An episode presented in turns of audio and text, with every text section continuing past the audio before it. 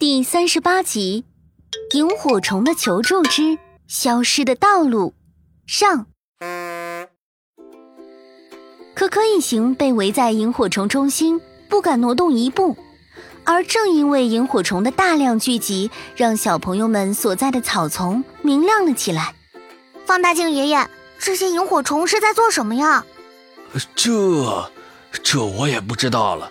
我的知识库上并没有提到萤火虫会有这样的行为呀。可可哥哥，你们看，萤火虫好像在给我们引路。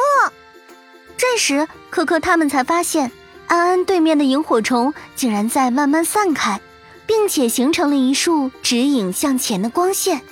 可可哥哥，我我们回去吧。科科陷入了思考中。无害的萤火虫突然有这样的行为，难道是有什么东西想给他们看？啊，康康，我和放大镜爷爷跟着萤火虫走，你们回去找我爸爸，我一会儿用通讯器跟你们联系。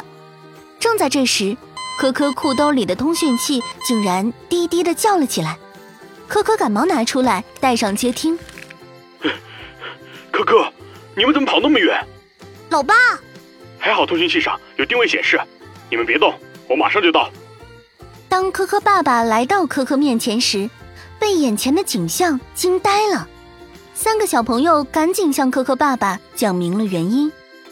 既然这样，就由我带着你们一探究竟吧。科科爸爸带着小朋友们缓慢前行着，萤火虫成为了他们前进路途中的照明灯。没多久，萤火虫围在了一个坡道前。可可爸爸护着三个小朋友走了上去。奇怪，怎么萤火虫不跟上来？是不是走错路了？不，萤火虫是在找我们帮忙。原来斜坡上面竟然是一片被砍伐过的树林。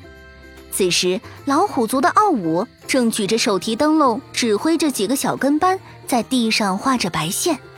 哎，那不是奥武叔叔吗？他们在做什么呀？我感觉他们要对那一片地进行挖掘。正说着，天空突然飘起了雨。可可爸爸赶紧带小朋友们返回营地。这个雨感觉会下大，奥武他们也没办法继续开工。一会儿我联系镇长过来，绝不会让他们继续破坏。第二天一大早，熊猫小镇的镇长可毛火急火燎地赶到了露营地，和科科一行碰了面。并随着科科一行往昨天的斜坡走去，可到了附近，科科爸爸和小朋友们却发现斜坡消失了。